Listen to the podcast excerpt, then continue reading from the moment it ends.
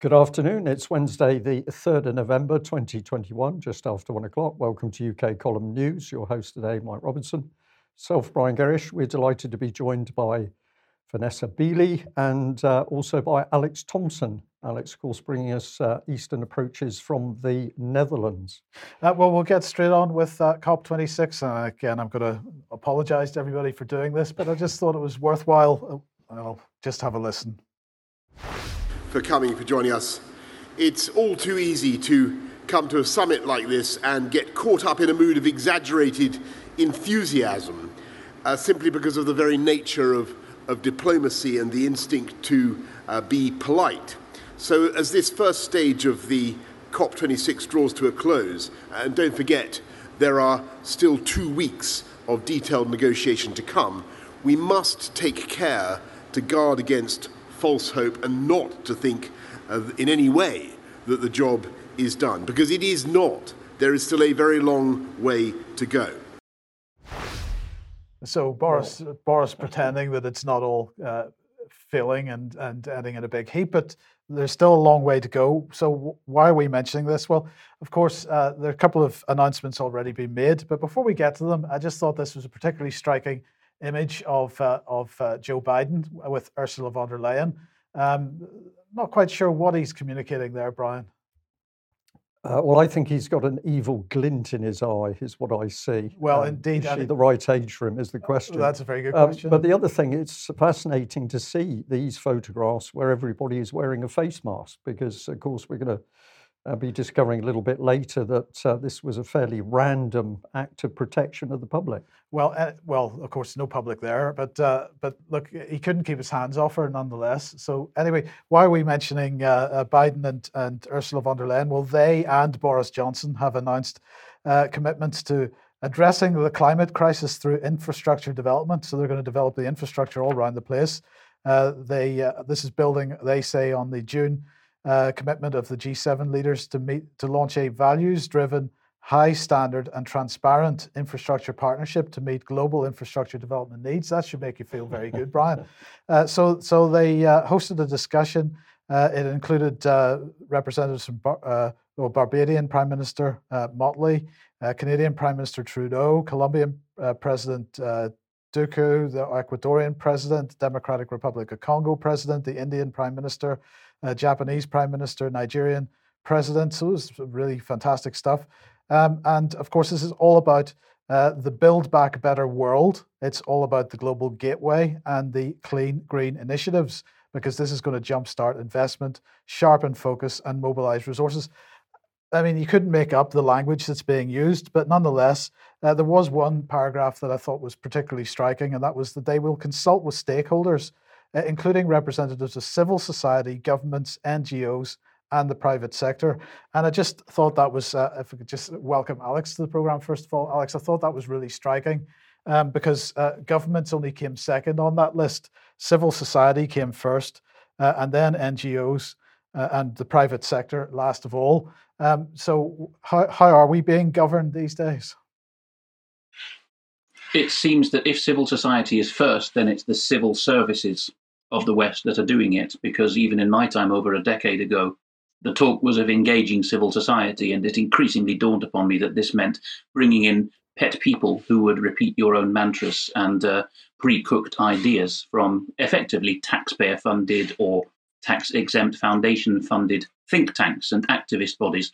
Uh, but it is indeed quite spectacular to have government second on the list the whole model, of course, is that of participatory democracy. The whole idea of representative democracy has entirely gone by the board, and I will never tire of saying that the party system leads this way, of course, because as soon as you vote for a party manifesto, you voted for the lot. You've given them, the governing party, the power to go away and pre cook agendas. You can say no to no part of it once they're in office. Uh, indeed. Can I, can I just add to that that, of course, it was uh, pernicious political charity common purpose that said its objective was to fill the space, as it described it, between the wider public and government. So they said there was a, a disconnect and a common purpose was going to get its future leaders in. So that was further raising the power of the people that you're talking about, Alex, and suppressing uh, the general public as as a key part of democracy, if we can believe in democracy, in having the vote. and being able to make decisions through juries.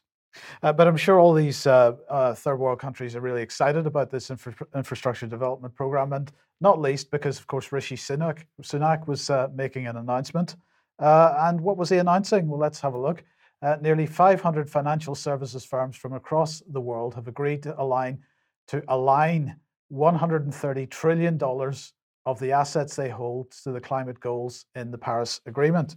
So 130 trillion dollars uh, is 40% of the world's financial assets uh, are going to be aligned with these climate goals. Uh, he described this as historic. He said that the commitments will help create a huge pool of cash that would fund net zero transition, including the move away from coal, the shift to electric cars, and the planting of more trees. How many trees can you plant with uh, with 130 trillion dollars? Do you think? Probably uh, the whole planet. Yes. Uh, so what's left for growing food? Uh, not a lot. Not a lot. Uh, so this is because the UK has a responsibility to lead the way and bring a fresh push to decarbonise our world, leading financial centre.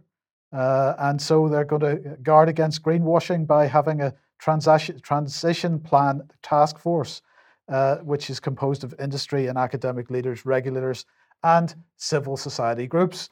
Um, so, anyway, uh, this is the organization that he's launched, the Glasgow Financial Alliance for Net Zero.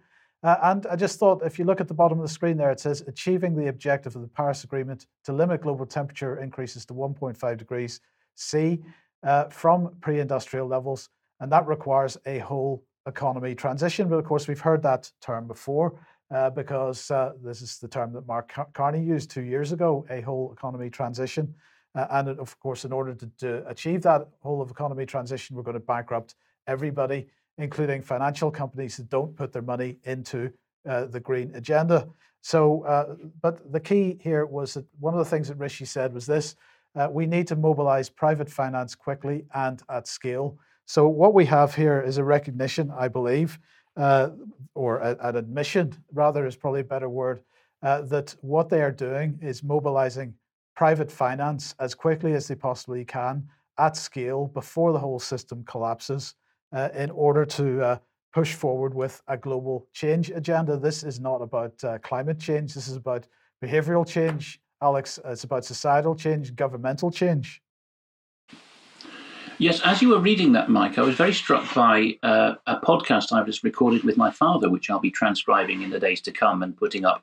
Because uh, when he was talking about the uh, financial and behavioural change embedded in the churches, especially the Church of England, he pointed out that the current generation of bishops believe really in only one thing, which is that they need to wreck the structure before the lay the, the, lay people who actually believe in the values of the institution get so uh, powerful or so well informed that they can actually take things over and run it themselves. And this is this could be said of, of uh, what the, the, governments and the especially the, um, the, the corporate powers behind governments are doing too. What you uh, read there brings out a spirit of this is our chance to wreck it. Otherwise, the blighters will carry on with traditional life, and we can't have that.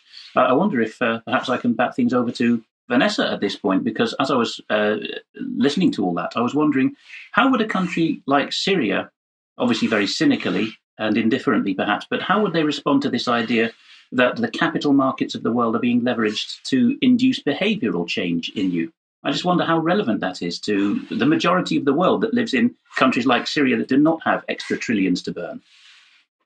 Um, com- completely irrelevant is my answer to that. I think if I went out on the streets and, and said that to anyone passing by, they would just look at me and said, Well, who cares? We just want bread and food and gas and water and electricity. like, who cares about the trees? Or who cares about behavioral uh, influencing? I mean, it, no. I mean, you know, all of these concepts and by the way, you know, the planting of trees, of course, we know that they're, they're behind the scenes probably logging the majority of, of the real trees and looking at replacing them with uh, GMO trees um, to provide the carbon dioxide that we need.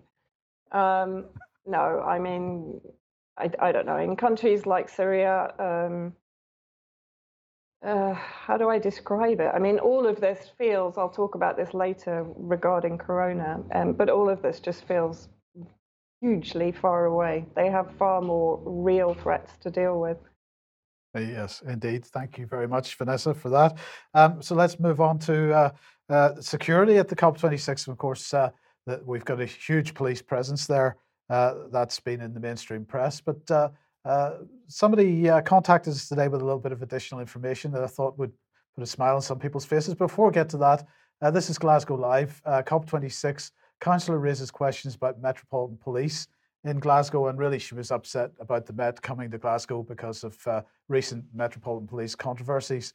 Uh, but anyway, this is what uh, she asked. It was uh, Eileen McKenzie from Glasgow City Council. What engagement has there been uh, with the Metropolitan Police ahead of their presence in the city? Uh, and well, here's Jennifer Layden, who was council representative that replied to that, said officers, wherever they are in the city, will be under the jurisdiction of Police Scotland and will follow their direction. Uh, the only exception will be the area around the SEC, which is designated as a United Nations zone and is secured by the United Nations. Um, so uh, we'll come on to that, back to that with Alex in a second. But uh, uh here is the Police Scotland uh, plans. This is their press release on this, which they actually issued back in June. plans for the UK's biggest policing operations to support COP26. 10,000 officers deployed each day during the COP26 climate conference in Glasgow one of the largest policing operations undertaken in Britain. They said, uh, but this was uh, this was the comment that we were sent that we were sent this morning. Um, so uh, the person concerned was heading south from Glasgow and saw the police vans coming in the other direction.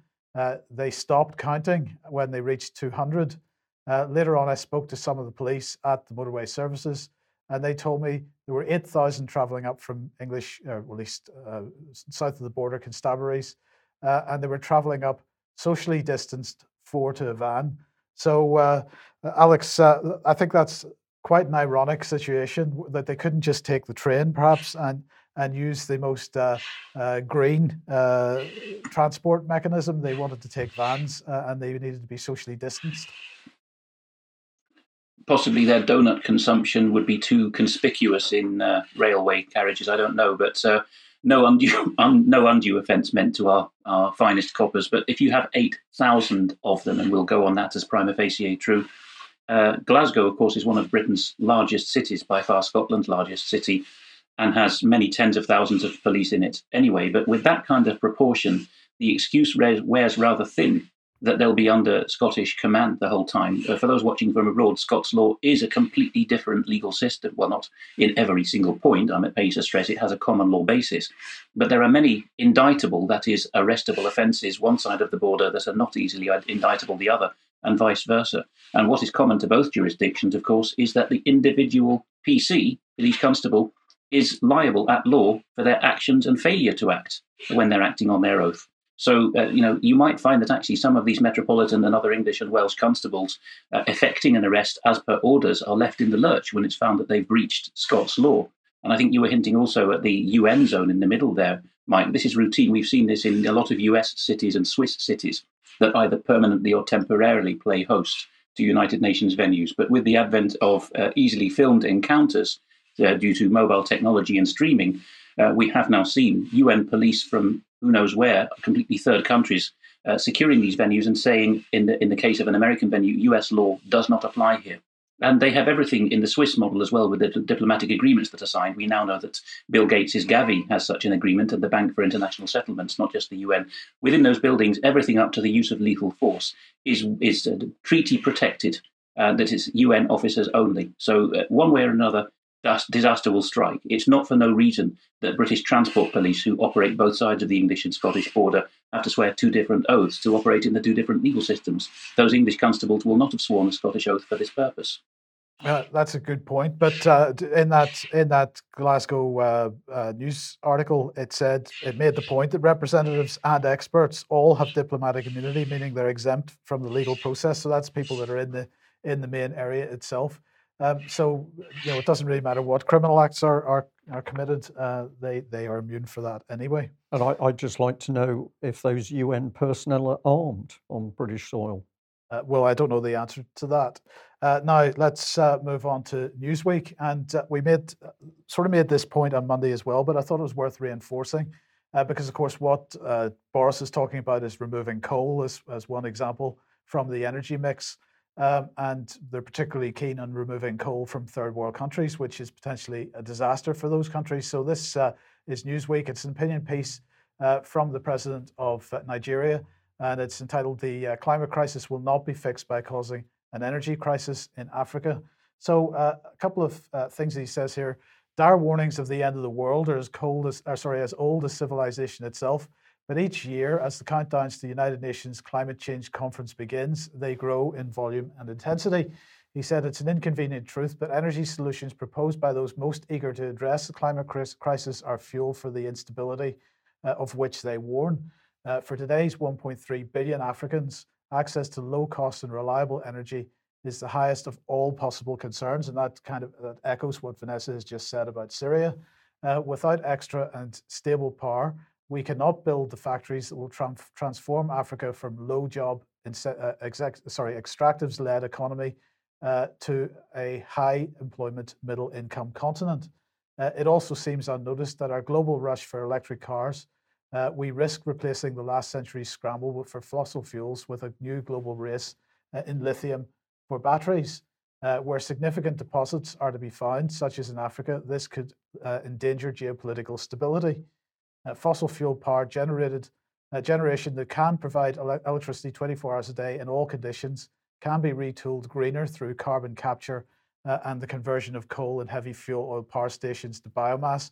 I'm not sure that he's quite on the on the button with that particular comment because, of course, uh, if you start using biomass in uh, on a continent where you have uh, food shortages already, this isn't necessarily the best strategy. But anyway, uh, he goes on to say, and we can also learn from our friends in Europe and America who do not always practice what they preach.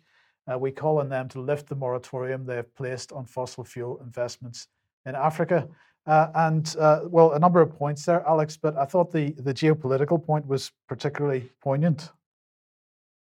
Yes, and President Buhari, as often with Nigerian orators, is using very layered English and having some subtle statesman-like digs at hypocrisy. Well, he he mentioned hypocrisy towards the end, but for not for nothing did he choose the word scramble when he's speaking about the scramble for fossil fuels and now the scramble for uh, rare earth metals, because of course the period around 1880 is known to geopolitical historians as the scramble for Africa when every country tried to carve out first its colonies and then within them its concessions, which closer to where Vanessa is in the Near East, certainly Iran, concessions became a major issue because there were railways straight from the coast up to where the uh, oil or coal was extracted. And in, in, the new version, it will be rare earth metals. So he's, he's definitely onto something there, is President Buhari. And he also dropped in a, a good reference there to an inconvenient truth. This, of course, is uh, former US Vice President Al Gore's catchphrase uh, and the film that he touted around the world uh, where he claimed, of course, and the people behind him, that the inconvenient truth was that the Earth was warming up, therefore we must stop using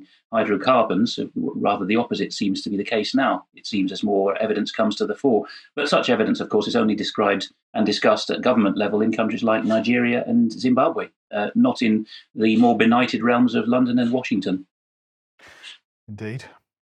Okay, well, a number of uh, things, of course, coming out of COP26 that won't be in full view of the public, but they are there. We're searching some of those out. Let's have a look at AIM for Climate, Agricultural Innovation Mission for Climate, working to enable solutions at the intersection of agriculture and climate. It's quite clear from this and many other organizations and documents that we are not going to be allowed to grow our own food in a simple, sustainable way as would be suitable for Africa in particular.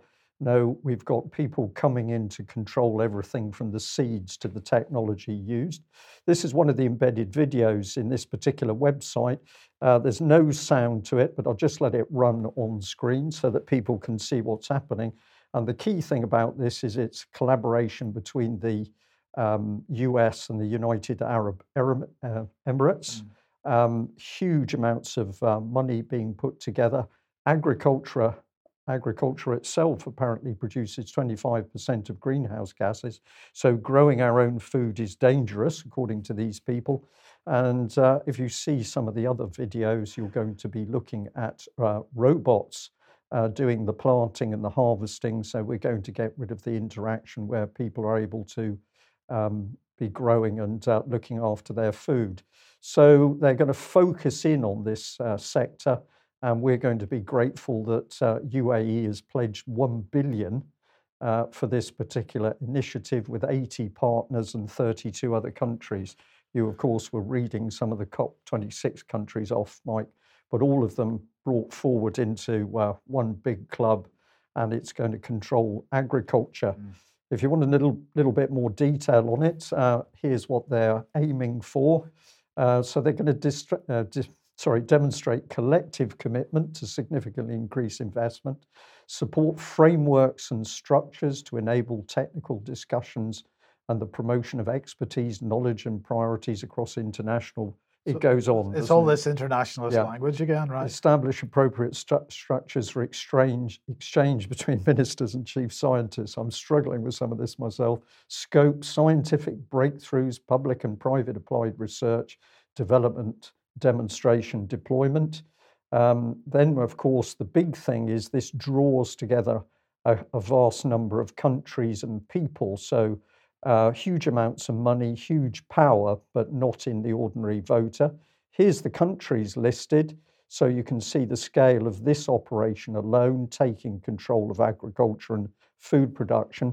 Uh, but my eye was caught by this one, uh, where we're broadening away to other organizations, not just nation states. And I wonder how many people can spot it. Let's blow up a couple of these.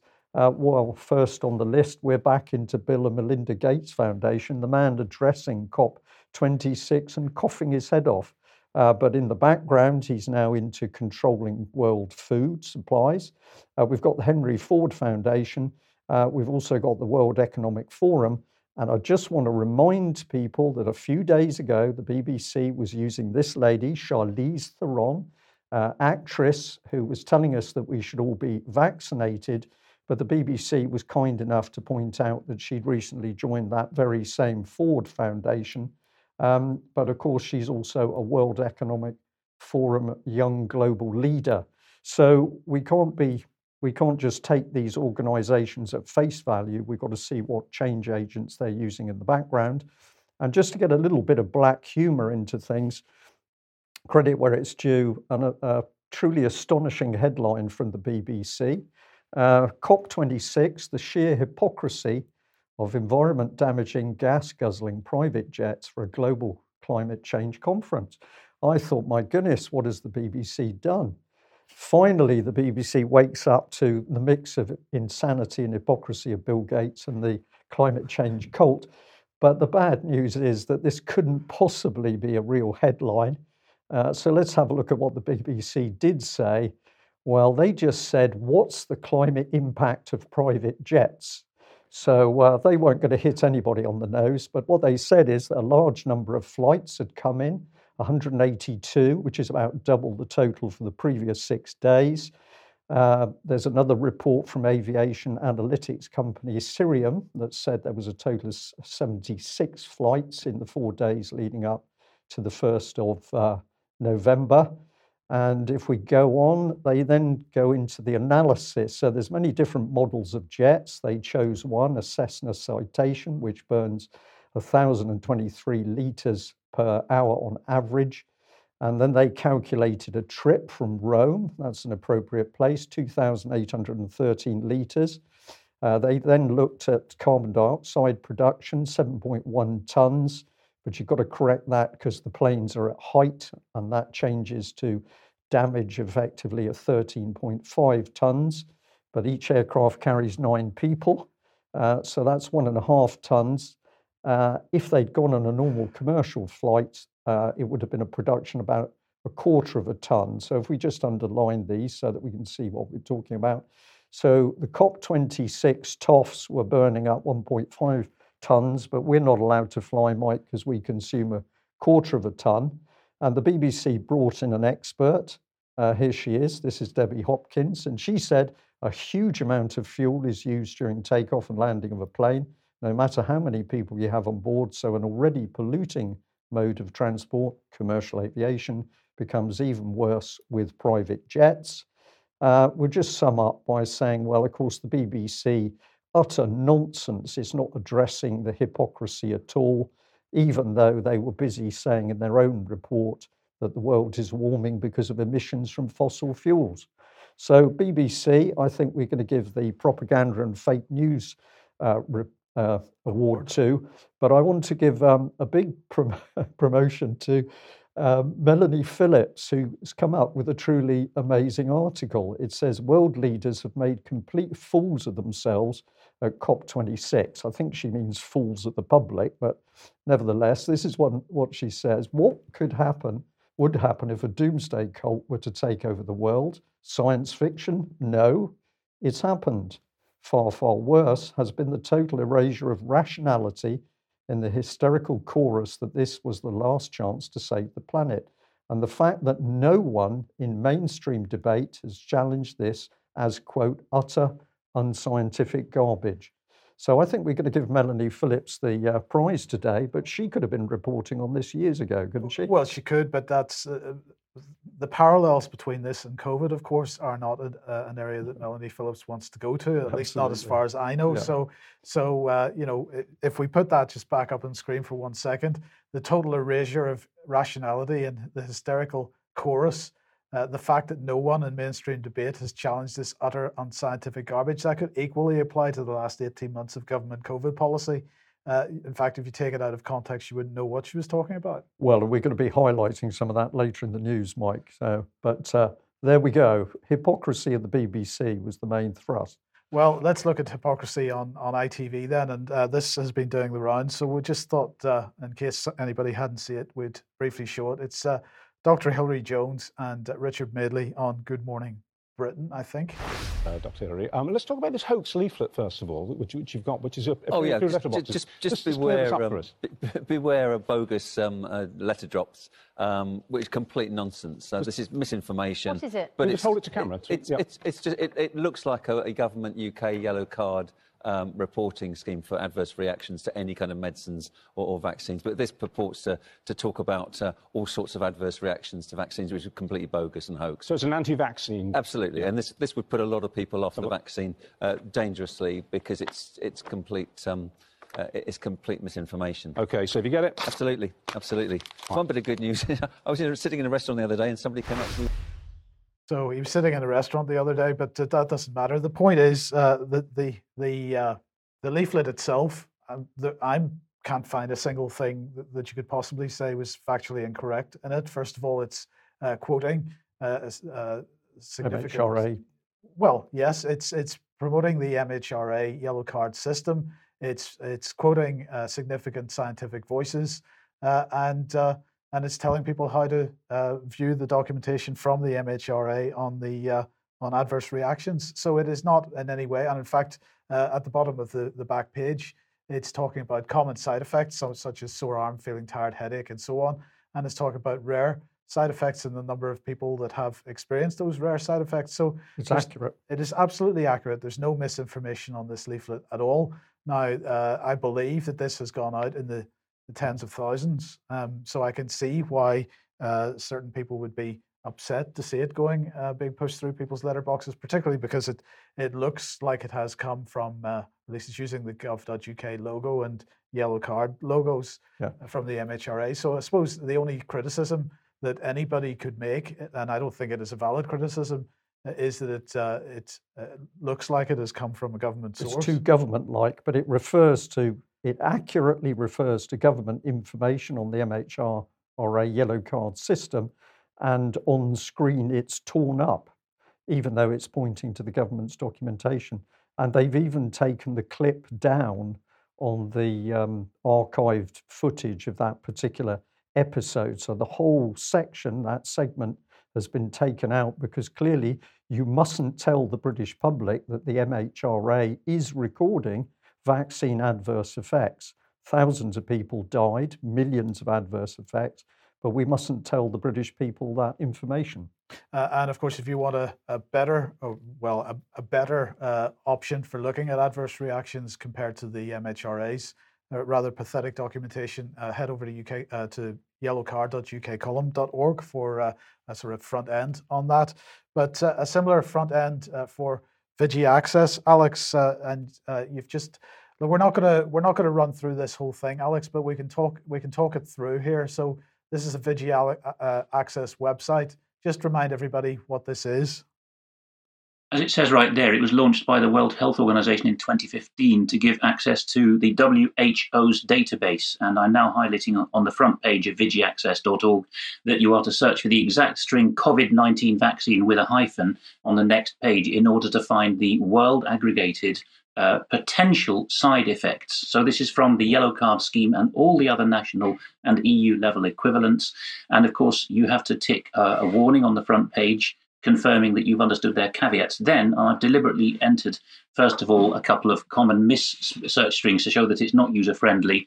COVID won't work, COVID 19 won't work on that second screen. But if you then type in COVID 19 vaccine, you get the magic results. Here we have adverse drug reactions listed. There's 2,444,292 to date that have come into the World Health Organization.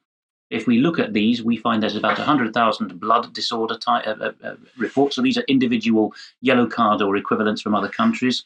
Uh, 150,000 odd, uh, sorry, that's a one and a half million general disorders, a very large category.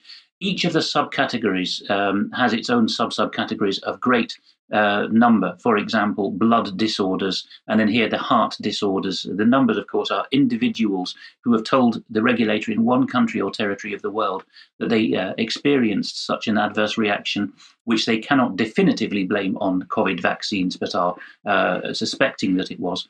Uh, so, this is, again, pyrexia is a burning sensation. Half a million people worldwide have actually jumped through all the hoops to report that to the authorities. That's one of the less serious ones, uh, but very numerous. Injury, poisoning, and procedural complications has over 100,000. Infections, now there's 55,000 people here, or more if you tot up all the different uh, sub uh, reporting um, uh, rubrics here. Uh, tens of thousands, perhaps 100,000 people say they suspect they got COVID 19 from being jabbed. There's another uh, one that I've just highlighted, exposure to SARS CoV 2, is more people saying the same thing in different words, so counted in a different category. There's a category called investigations here. Uh, SARS-CoV test positive. I think this is yet another way of people saying I took one of those jabs and afterwards I still tested positive for COVID.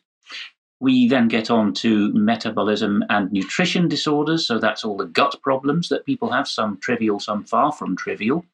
Musculoskeletal and connective tissue disorders, three quarters of a million, including uh, the two top categories there, myalgia and arthralgia, is, is uh, aching nerves and joints. There's, there's tens or hundreds of thousands of them. Neoplasms is cancer plus other growths as a whole category, many of them. Um, okay, nervous so, uh, system disorders. Yeah. Okay, so Alex, uh, that's that's pretty clear and and uh, very similar, therefore, to what's going on in the UK uh, and I guess in, in other parts of the world as well. But uh, what I was interested to, fa- to get from you was what what what's the World Health Organization saying that they're doing with this data? Absolutely nothing that I have heard. This website is only being shared by the likes of Doctors for COVID Ethics. And again, it's a bit like at UK level, the U- U- UK column being associated with uh, this naughty behaviour of, of talking about the yellow card scheme. This is happening at world level. These websites seem only to be consulted by people who are skeptical about the COVID jabs and therefore uh, they're not being uh, drawn attention to, they're not being talked about. Uh, none of the health bodies I'm aware of I've mentioned it in great detail. When I got to this stage on the page, I decided to see whether there was any mention of death. And if I'm not mistaken, it was mentioned under the category of social disorders.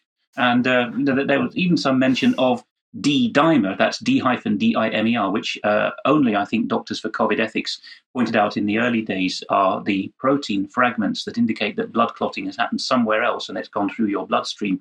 So some people have been wise enough, thanks to doctors for COVID ethics and like minded doctors, to report to their national and now global health authorities uh, that having taken a COVID jab, they have had a D dimer test taken, although many doctors are told not to uh, to do them, and uh, found that uh, that they uh, they had there it is it's coming up now D dimer uh, that they found as a result that there had been uh, clotting uh, taking place uh, as a result. people also wise enough to say I had problems after I mixed and matched the two or three different suppliers of COVID jab. And very recently, Dr. Peter McCullough in Texas made that point very strongly. And I think the speech of the year that he gave, where he spoke about um, how ridiculous it was for politicians to be saying you must take the jab, we must make the jab mandatory, when in terms of milligrams of dosage, they vary, vary by three times. Uh, one one more than the other of the active ingredient. So you know, the the mRNA. Uh, what's what's going on there is, is is anyone's guess. But you know, it's it's I, I, know it's often used on this program that one is speechless, but you know we've we've seen the visual evidence there at quite some length. Hundreds of thousands of people, and even you know if you look at the bottom of the page, the stats show that this is only very largely Europe and America, and very largely people of working age who filled in these results. Three quarters women, and three quarters age between 18 and 65. So if we look worldwide, of course, those least likely to report the same things, right up to heart attack and death and strokes, are of course the poorer, the very old, the very young, and people from less internet uh, enabled countries or, or people with uh, less access to media information. Yes. Okay, Alex, thank you very much for that. Uh, well, let's end the uh, segment on COVID with this one. I had a telephone call this morning. I thought the only way I can deal with this is to put it into a little graphic. Let's do this very quickly. The subject was about COVID testing of primary school children. It started off with a young child who had a cough. Uh, the school said she must be tested. The test centre she went to said the results were inconclusive. Uh, the test centre said consult your GP. The GP said speak to the hospital. Uh, the hospital said consult your GP. Uh, the school says your child cannot come to school. And the parent says, What madness is this? So this is the state of UK at the moment, utter madness. This is calculated. This is not accidental. This is the the uh, pitiful state that the UK has been reduced to under the leadership of Boris Johnson and his international globalist friends uh, such as Mr. Mr. Gates. Uh, yes, well, let's uh, welcome Vanessa onto the program properly. Uh, Vanessa, just before we get into Syrian issues, uh, what are your thoughts on that? Um, well, I was just quickly comparing it to a situation I had in Syria where I had um, recurring kidney problems. I went to the doctor, I was seen in five minutes. I was taken to a general hospital within 10 minutes to receive painkilling injections. I was then told I had to have um, shockwave therapy. I thought, okay, that will be about a week or something like that. No, at 15 minutes, I'll take you there and I'll accompany you. so I'm just like a country that's had 10 years of war, sanctions, destruction of hospitals, um, exodus of doctors and, and civilians from the country um, being displaced by, by Boris Johnson's globalist alliance, um, are, are, able to treat people better and more logically and more rationally than the UK. Yeah. Yeah, that's yes, quite amazing. Uh, okay, now um, uh, when I was speaking to you last week, I think this had just happened, and I think you weren't too far away from it. So this is ABC News. Syria reports Israel air raid on military post near Damascus. Uh, I believe this uh, is an image from somebody that was that was watching it take uh, watching it take place. Uh, just give yeah. us uh, give us what happened. Um, well, actually, it's two. Um, the first one was on Saturday, which is the image on the right taken from the area actually where I live but I happened um, because the area that was targeted, and this is the first time that um, Israel has targeted Syria during the daytime. Of course, normally it attacks at night, usually after midnight, between you know the early hours of the morning, as it did the second one that you put up, um, which was this morning. Um, but this particular day on Saturday at quarter past 11, and in the area that they targeted, it's also um, a shared area for horse racing.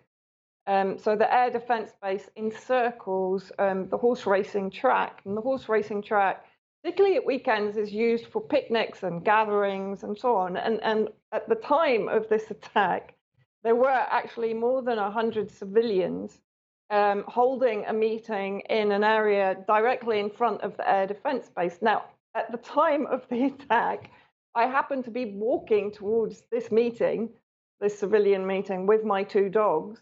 I heard what I thought were jets in the sky um, and, and registered the fact that it was a bit strange at this time of day. And they don't actually have um, any of the Air Force on this disused air base. Of course, now it's only air defense. And suddenly, um, about 100 meters away from me, the first missile hit, uh, winged missile, surface to surface uh, missile from uh, the occupied territories uh, into the air defense base. Um, allegedly, they targeted uh, a new piece of equipment that was supposed to, if I understand it correctly, kind of bolster the radar equipment. Um, and that was then followed up by another four or five strikes, which are the explosions that you can see in that photo.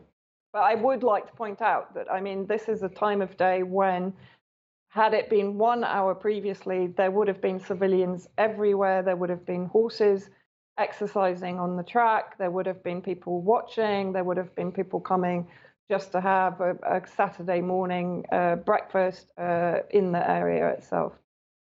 Um, okay, well, it's been a while since uh, you've been on the program. So, in the meantime, uh, what has what is the situation now compared to the last time you were on? Uh, how how far has it has it moved towards normality? And uh, I mean, you said that Israel there tends not to attack during the day, so clearly they're attacking at night. Yeah, well, I mean, the attack this morning came in, I think it was around 2 a.m., very similar area. It attacked a bit further west, a, a, small military base, and it caused material damage. On the Saturday attack, they claimed that there were Hezbollah and Iranian militia there or an ammunition dump, which is absolute um, rubbish. I go to that actual area almost every day, uh, and I've never seen a single Hezbollah or Iranian fighter there. In any case, it's irrelevant because they're legitimate allies of Syria. They have every right to be on Syrian soil to defend Syria um, against rogue states like the Zionist entity, like Israel and the US coalition. Um, things um, since the end of August have been rapidly changing here. Um, at the end of August, there was the uh, reclamation, as I call it, of Dara in the south, uh, back into Damascus control. Of course, Russia had been brokering the peace deal there. In my view, Russia made a big miscalculation, thinking it could control the armed groups in Dara, bring them under a Russian military division it failed. Um, they waged war against one another. They carried out more than 2,500 assassinations of people they considered to be uh, loyal to the Syrian government. Fast forward, uh, Dara was reclaimed, and then that had a sort of domino effect in the sense that the US had to partially lift economic sanctions on Syria to allow uh, the energy pipeline to go from Egypt through Jordan, Syria, and to Tripoli in Lebanon. Uh, so Syria was brought into, if you like, the trade um, enclosure of Jordan, Egypt, uh, Lebanon, and Syria. Uh, there was then the Assad Putin uh, summit, followed by the Erdogan Putin summit. Um, and certainly Putin now is, is sort of registering much more bellicose uh, speeches where he's saying that you know Turkey and the US are in illegal occupation and they should withdraw. Egypt, of course, is also saying that it will normalize relations with Turkey. It fell out over the Turkish support of the Muslim Brotherhood, but only on the basis that um, uh, Turkey withdraw from Syria. And so what we've seen um, recently, of course, is a sort of what I call a gritted teeth admission by the MI6 through its uh, linked media agencies um, that uh, normalization with President Assad uh, is inevitable.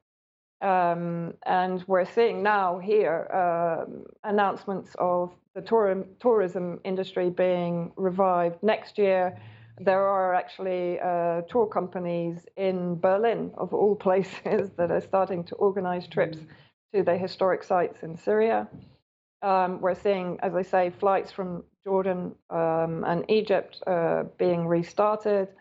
Um, we're seeing, of course, the UAE, um, although I'd be very careful of sort of reopening um, the door to the UAE as I consider it a, a, another kind of outreach agency of British and, and American intelligence. Um, but certainly, you know, the, the atmosphere here has changed. I think in one I mean, it'd be interesting to get um, Alex's view on this, but Damascus and and I assume the presidency really played a very clever game in Dara. They they knew the importance of Dara, but they also knew as part of the Russian deal that Iran and Hezbollah had been forced to distance themselves from the border with Israel. The taking back of control of Dara in the countryside bordering Jordan and Israel, of course, will open the door again for Iran and Hezbollah to again encroach on, uh, as Israel would say it, its security. And so I think we, we had about a month of quiet, of no attacks from Israel, while I assume it regrouped itself. Uh, now we've had, I think, around four attacks in the last uh, four weeks, including, of course, uh, the terrorist bomb attack uh, in the center of Damascus a couple of weeks ago when 14 people were killed um, by IEDs placed on the bottom of a bus early hours of the morning. Um, okay, thank you for that, Vanessa. Alex, have you any thoughts? Just, uh, I very much endorse what Vanessa says with regard to how uh, Syria pulled a blinder there. For those who are perhaps new to the the politics of it, the big claim that was made for decades, particularly by Benjamin Netanyahu, is that the big risk in the whole of the Near East is that a so-called Shiite crescent or radical crescent stretching from Iran over the top of Mesopotamia down towards Lebanon and, and Israel's northern border was the big risk, and that these mad um, eschatological Shiites, as he often called them, were going to push down and uh, wipe Israel off the map, and that this was all Hezbollah. If you go back even as far back as 1975, when President Assad's uh, father was in office, of course, the danger was that the PLO, uh, arguably tame terrorists or compromised terrorists, were pushing north through into Lebanon and ultimately threatening Syria, and particularly threatening to massacre and otherwise harass Christian villages in that part of the country, particularly southern Lebanon. And it was because Assad's government, then as now, was secular and committed to the upkeep of the religious diversity of the country, that the Syrian army was pledged to Lebanon in the first place, which, of course, uh, was the pretext for the 1982 invasion across the Litani River. So there's a multi decade uh, claim here, a bit like what happens with you know invasions of Germany and Russia. The big claim is the nasty people will come from the east and get us, and history shows that actually the invasions are the other way around, west to east. The same thing's going on here. The history is uh, the West's tame terrorists push north from Israel and Lebanon into Syria, and this has been missold as the danger is coming from those very dodgy uh, Shiites uh, pushing from north to south.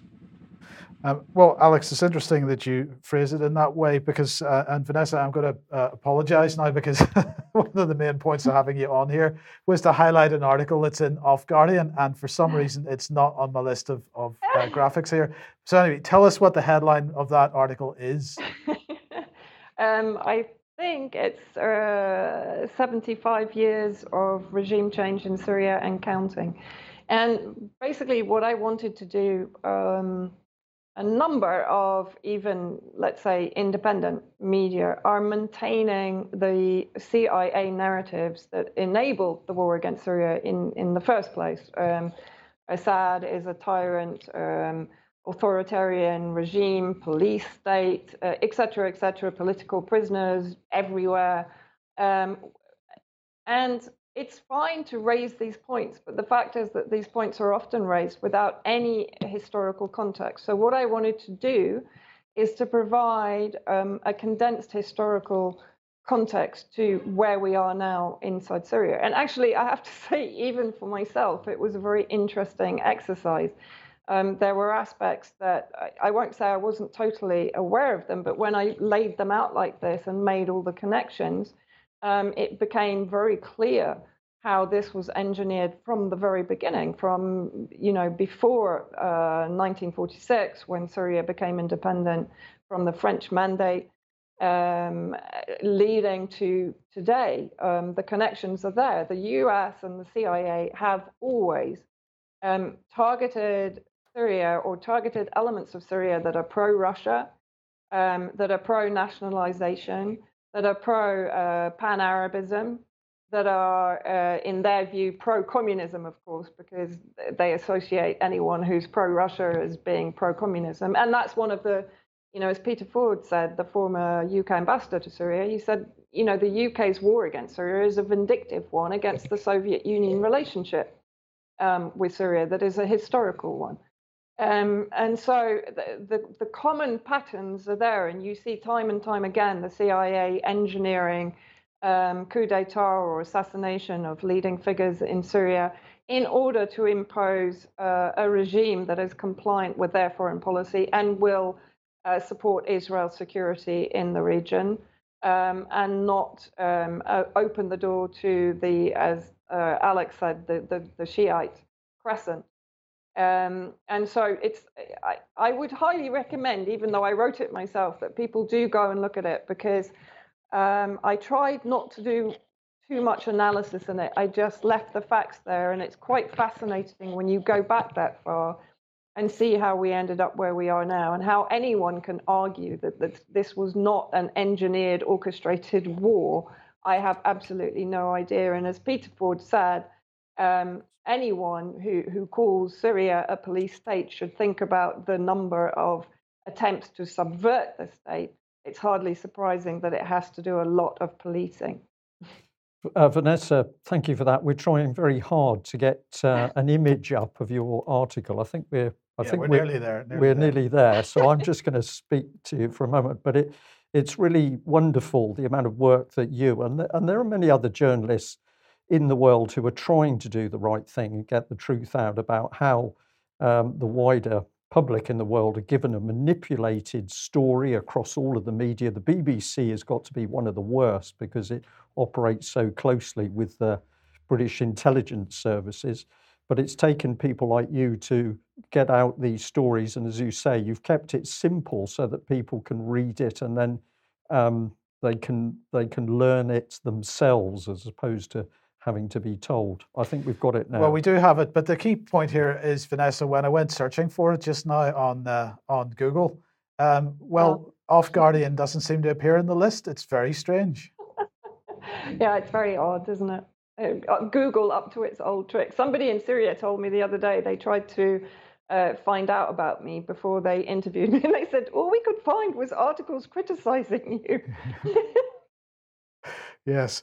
Okay. So so anyway, that that is the article. Seventy-five years and counting: a history of Western regime change in Syria, Part One. So that is Part One. What's coming in Part Two?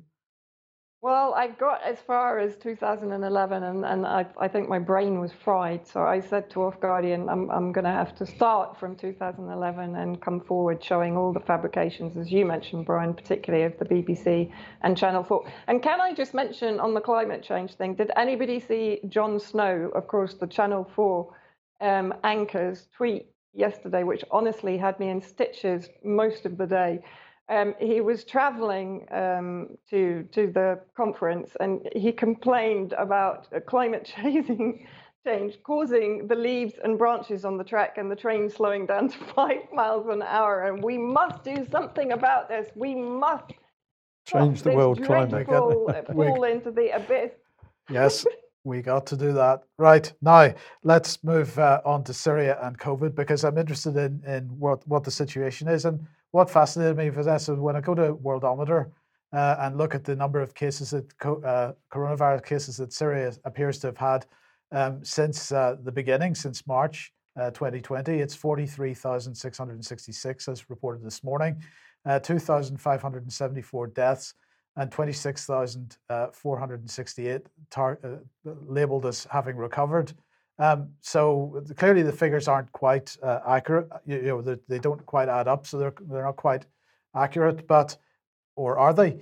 Because if we look further on down this page and look at the number of active cases in Syria, what do we find? Uh, well, we find that basically there was nothing happened from February 2020 until uh, the end of August, early September 2020. And then we started to see, well, I guess the winter came along and things got cold and people started having respiratory illnesses. And some of those were labeled as COVID 19. Uh, and that raised up to uh, a, a, peak of around just over 5,000 uh, by February, by ja- end of January, early February. And then come the spring, it fell off a cliff.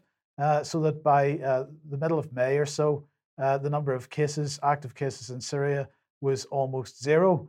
Uh, but the problem is this um, at that low point, and literally the day of the lowest point on this graph, uh, the vaccine rollout began. Now, there isn't a massive vaccination program. Uh, I'm sure you'll t- tell us about this in a second, but there isn't a massive vaccination program uh, in Syria at the moment. But on the 17th of May, that vaccination rollout began. And from that point to this, we have seen what looks like a fairly exponential rise in cases up to the sort of uh, 25, sorry, 15,000 uh, level or so uh, at the moment. And uh, well, that seems very coincidental. Coincident that, doesn't necessarily mean it was the cause, I suppose, but but you know, uh, it it certainly looks uh, pretty coincidental. So, uh, what is the what is the coronavirus situation? I, mean, I, presume you've had all kinds of lockdowns, mask mandates, uh, and everybody required to be vaccinated. That must have happened, surely. Uh, actually, uh, being in Syria is really quite weird. It's it's um, I don't know. Corona's kind of passed us by. I mean, yeah, you know, you can go out in the streets and there's a couple of people that are wearing masks and so on. Um, uh, there's just none of the COVID mania here. I mean, from when we the, the president ended the very short curfew that we had early last year, because he decided it was too damaging to the economy, quite rightly.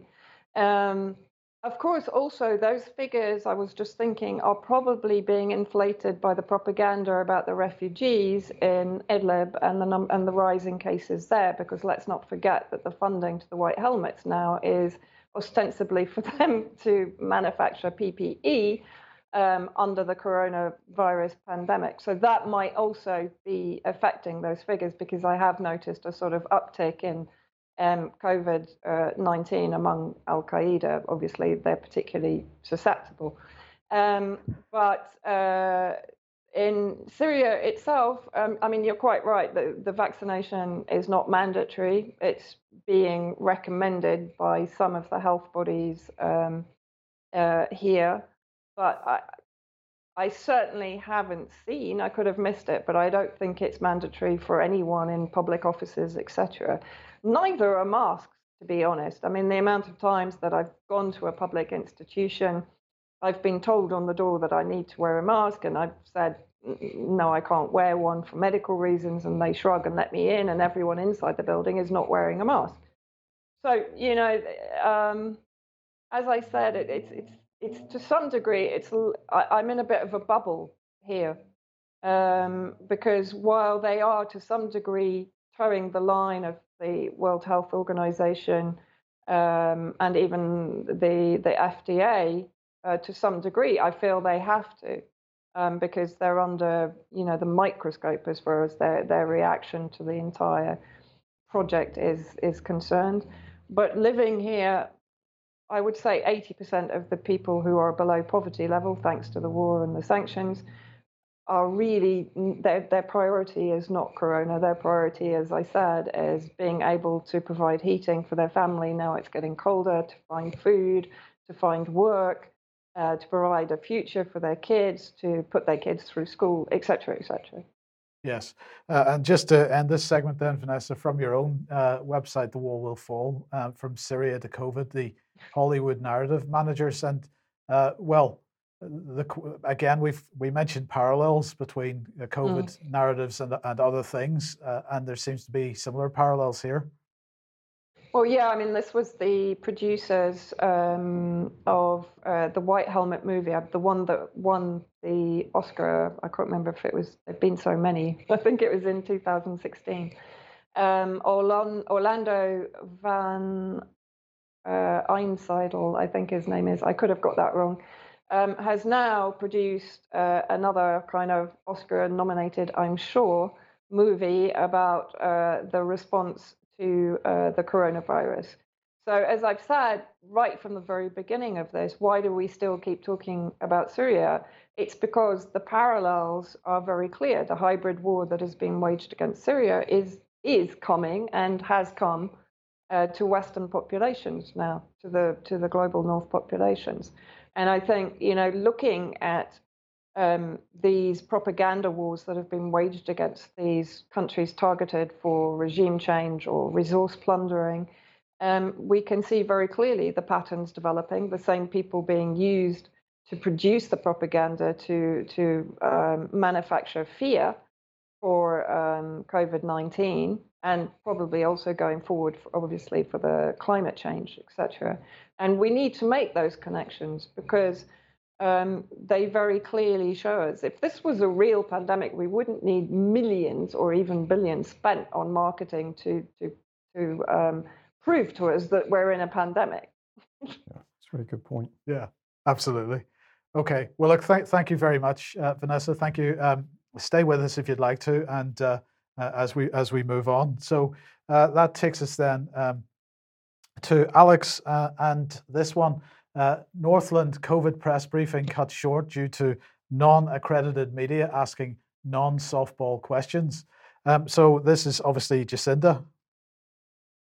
Indeed, uh, the, the, resplendent and, and, fragrant New Zealand Prime Minister Jacinda Ardern, who of course cut her political teeth in the office of Tony Blair, uh, got an unauthorized question from Shane Chafin uh, in a press call up in the top region of the North Island of New Zealand called Northland. And uh, this is uh, produced by Counterspin Media. Uh, if you listen carefully after the uh, softball questions fawning over Jacinda Ardern and her jab the world policy, you will hear Shane Chaffin cut in with a couple of questions about the two most jabbed of the major economies in the world, Israel and the United Kingdom, pointing out that all is not rosy in uh, highly jabbed territory. And uh, she didn't take well to it, let's put it that way. You might want to cut this short because it's the first half minute or so that's important.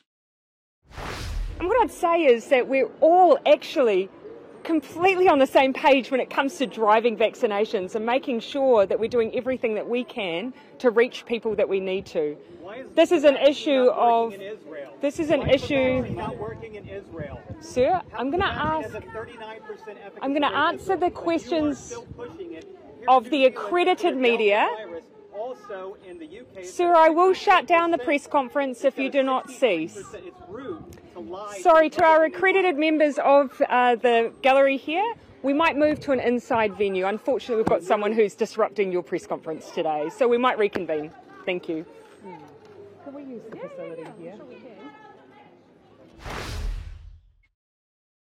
Nice, isn't it? Uh, just as David Scott was saying, I think it was in extra time on Monday, uh, the globalist puppets really do crumble under pressure. She really had to lay on the passive aggression uh, to the power of 10 there, didn't she? And, and uh, uh, use the press as a foil. I'm terribly sorry that your event has been spoiled by this wrecker. Uh, he is, of course, a media man, a bit like uh, not everyone's taste, I know, but I, I, forget the name right now, but the gentleman of Israeli extraction in Australia who works for the Canadian based Rebel Media.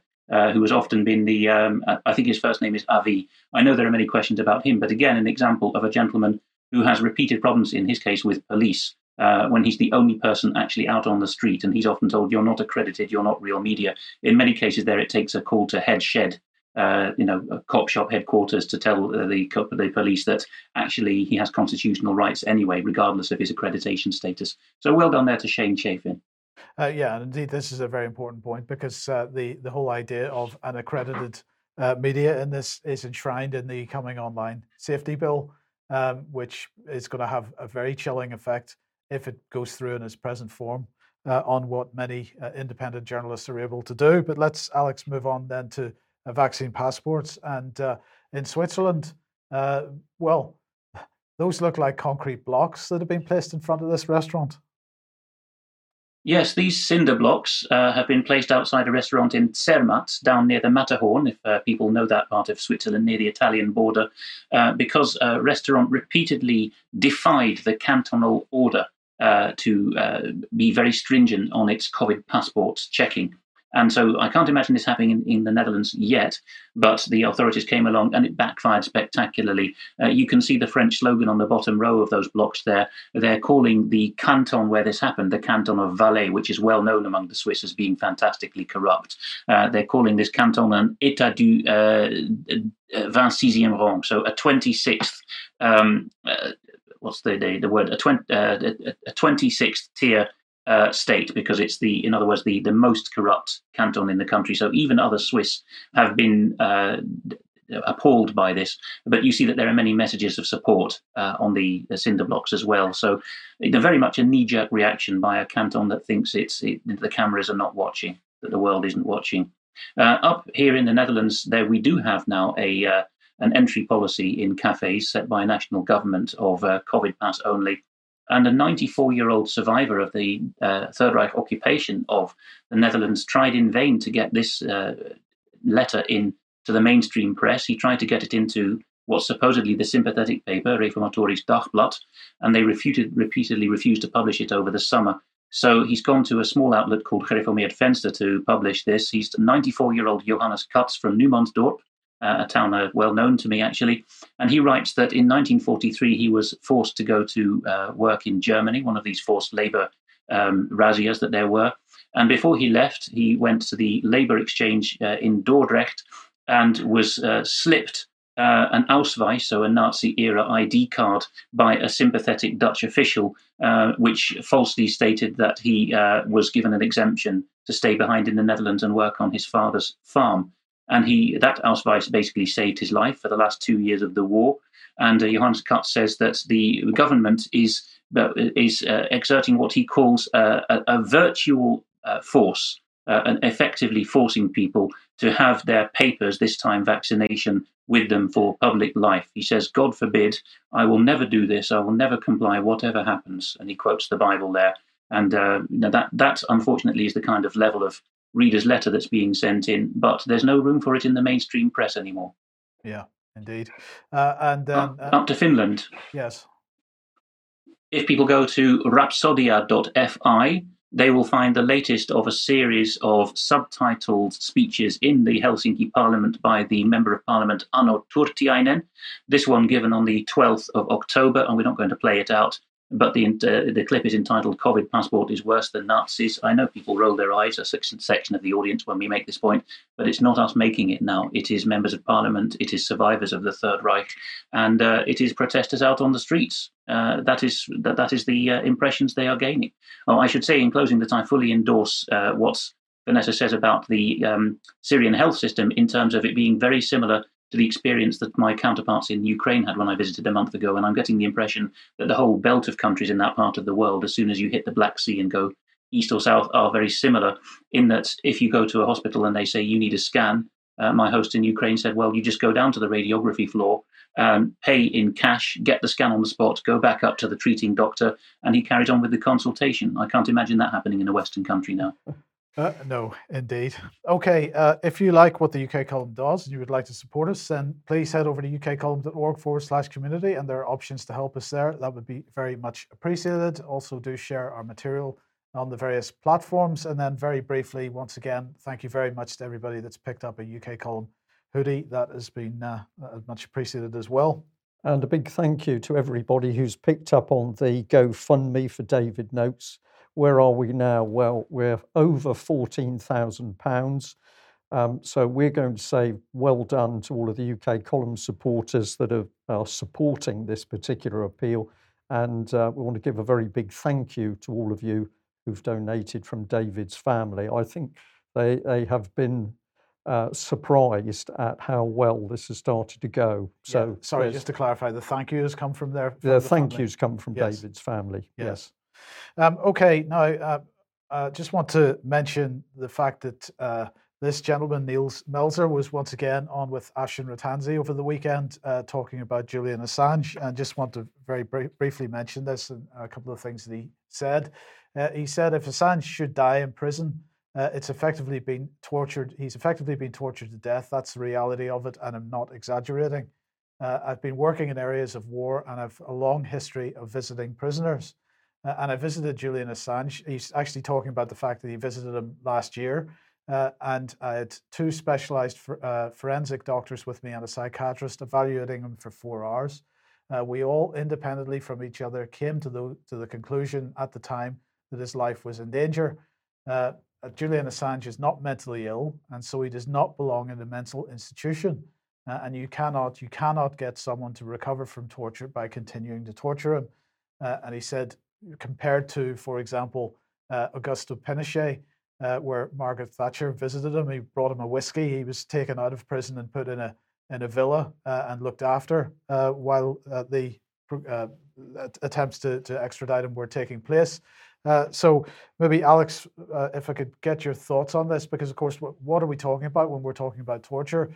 he's in solitary confinement still uh, largely, and and you know this has been going on for quite some time. This is what was happening to Melanie Shaw when she was in prison, and of course the United Nations recognizes this as a form of. Well, that, that was the point I was going to make, Mike. The UN says very clearly that solitary confinement is torture. There's no ifs or buts. Um, so, uh, so the criticism is valid, Alex. Of course it is, but it's Europe, and especially bourgeois Europe, uh, Austria, uh, France, Britain. Those are the countries where the writers have excelled at describing uh, how people can be mentally and psychologically tortured without leaving a physical scar on the body. You know that this is a tradition that goes back to Arthur Koestler and, and many other writers of the, uh, the, the top levels of, of Western European society. It's not a problem in countries where they get away with beating people up with batons. But Nils Melzer is, is not a beginner in this subject. He's the UN Special Rapporteur on Torture, or has been. I'm not aware of his current status, but that's his uh, most famous line on the CV. Um, of course, there's a body of law from international down to local level around the world now on just what constitutes torture. I was on with uh, Sonia Poulton on her breakfast show on brandnewtube.com on Monday and making this very point that Britain is still so superior and smug about this that it's it decided not to. It chose and rejected the option of mentioning a ban on torture when uh, funneling through the covert human intelligence uh, sources, CHIS bill, which has uh, become an act now, uh, which specifically does not say uh, that uh, government bodies can authorize their agents to torture. It is not excluded. And, you know, just as we got Vanessa on again, was not this the casus belli, the reason why we were told we needed to go to war, and indeed about halfway through the war in 2016, that Amnesty International harked back on uh, this particular theme that Syria was a horrible regime and the president and his, his uh, ministers must go because people were being tortured in jail. You're muted, Vanessa. You're muted. I did so well. Um, no, as I pointed out in the um, article um, itself, um, also we have to put into context the political prisoners that were actually in jail in Syria prior to 2011. And even Amnesty International admitted that there were fewer uh, than 2000, that President Assad had released a large number. And of course, also let's put political prisoners into context. One of the CIA destabilization campaigns was the weaponization of the Muslim Brotherhood factions inside Syria um, during the late 70s to carry out terrorist attacks, just as they have done in, in this war, to try and uh, topple the government of Hafiz al Assad.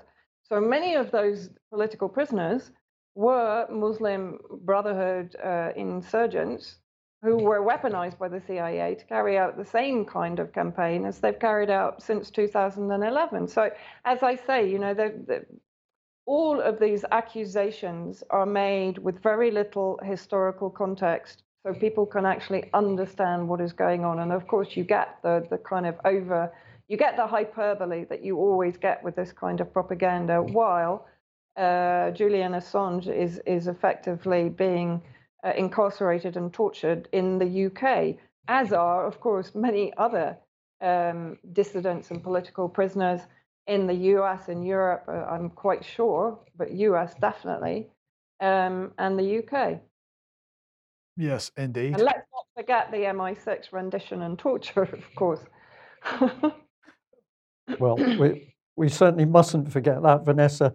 But let's also remember that the UK government has boasted in its own document, Mindspace, the Cabinet Office document, that it can use applied behavioural psychology to get what it wants out of the public.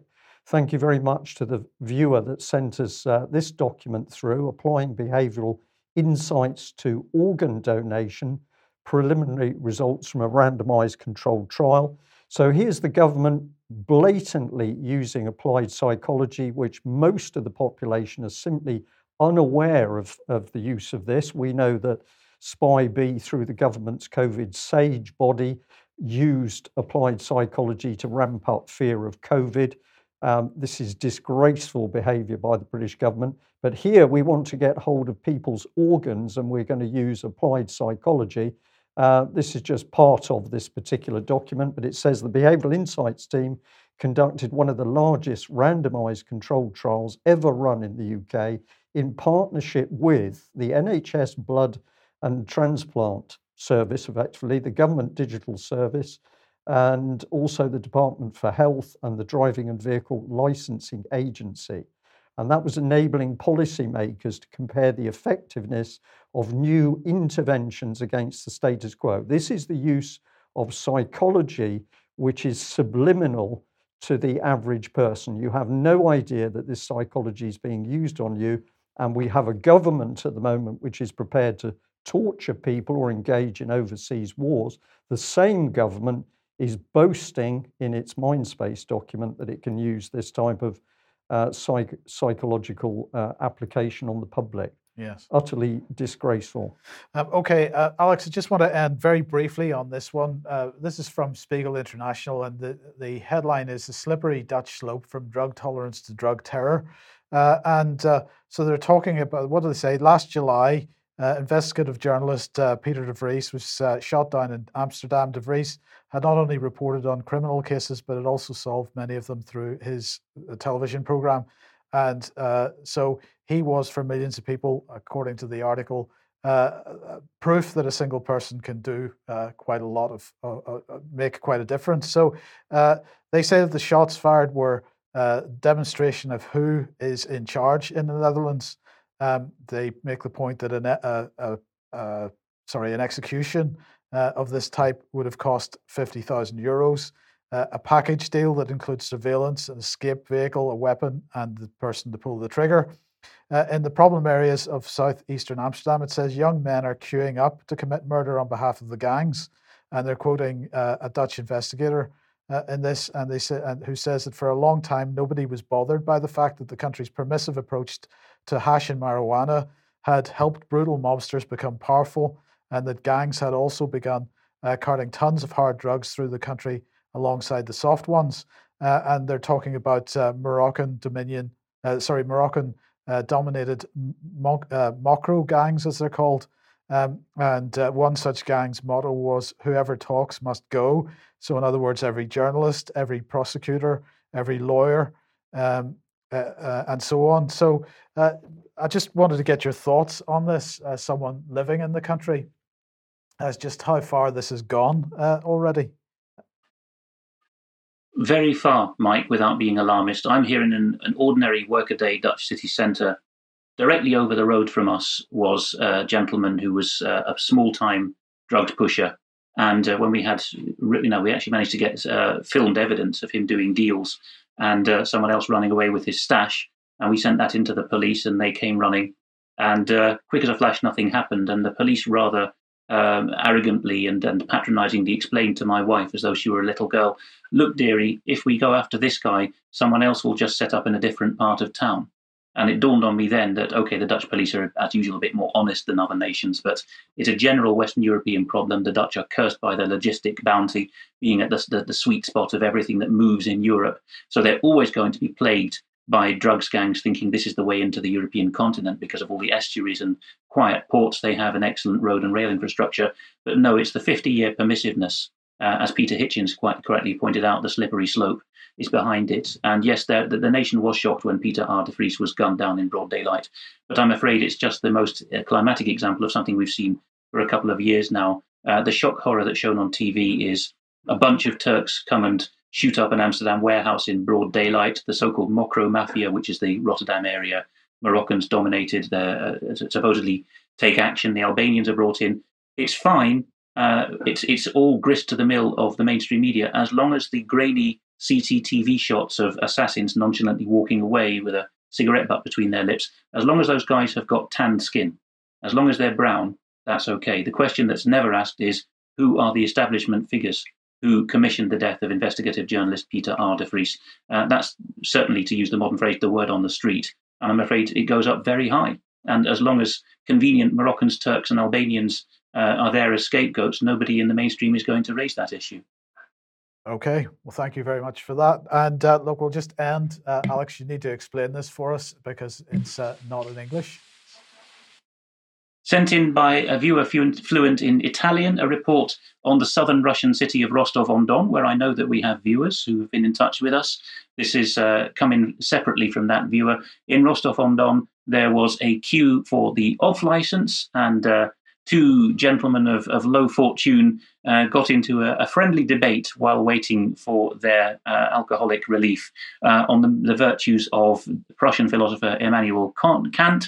And uh, it, things got rather heated when one began to, prend, uh, to, to, to, praise transcendental dialectics. Uh, this ended with the aggrieved fellow philosopher in the debate pulling out a pistol from his coat and shooting at the debating partner who apparently was wounded but not gravely. Uh, it is unknown, at least to this Italian news agency, whether or not the pistol brandisher uh, has been prosecuted or not. But it can all happen in a Russian off license queue.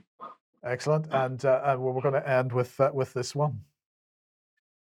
Yes, a lady in a protest crowd holding up the phrase communism, which she's misspelled, never mind. You masked for it.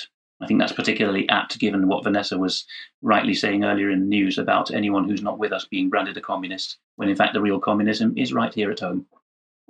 Yes, indeed. Okay, brilliant. All right. Well, uh, thank you both for joining us. Uh, uh, interesting news. I've learned a lot out of your comments, both of you. So thank you very much for that. I just wanted to end with the fact that uh, one of the comments in our chat box was that the Amish presume the Amish community, presumably in, in America, were asked why they had no COVID. And they said, well, we don't have any TVs, so we didn't know about it. And uh, whether that little anecdotal story is true or not, I don't know, but it's, uh, it's got a nice ring to it. Yeah. We'll end there. Thank you very much for joining us. Thank you, whether you're a viewer and listener in UK or you're one of the growing number of people overseas, we love to have you. Thanks for joining us. Uh, stay on the UK column live stream for extra in a second. And uh, otherwise, we'll see you at 1 p.m. as usual on Friday. Yeah. Bye bye. Bye.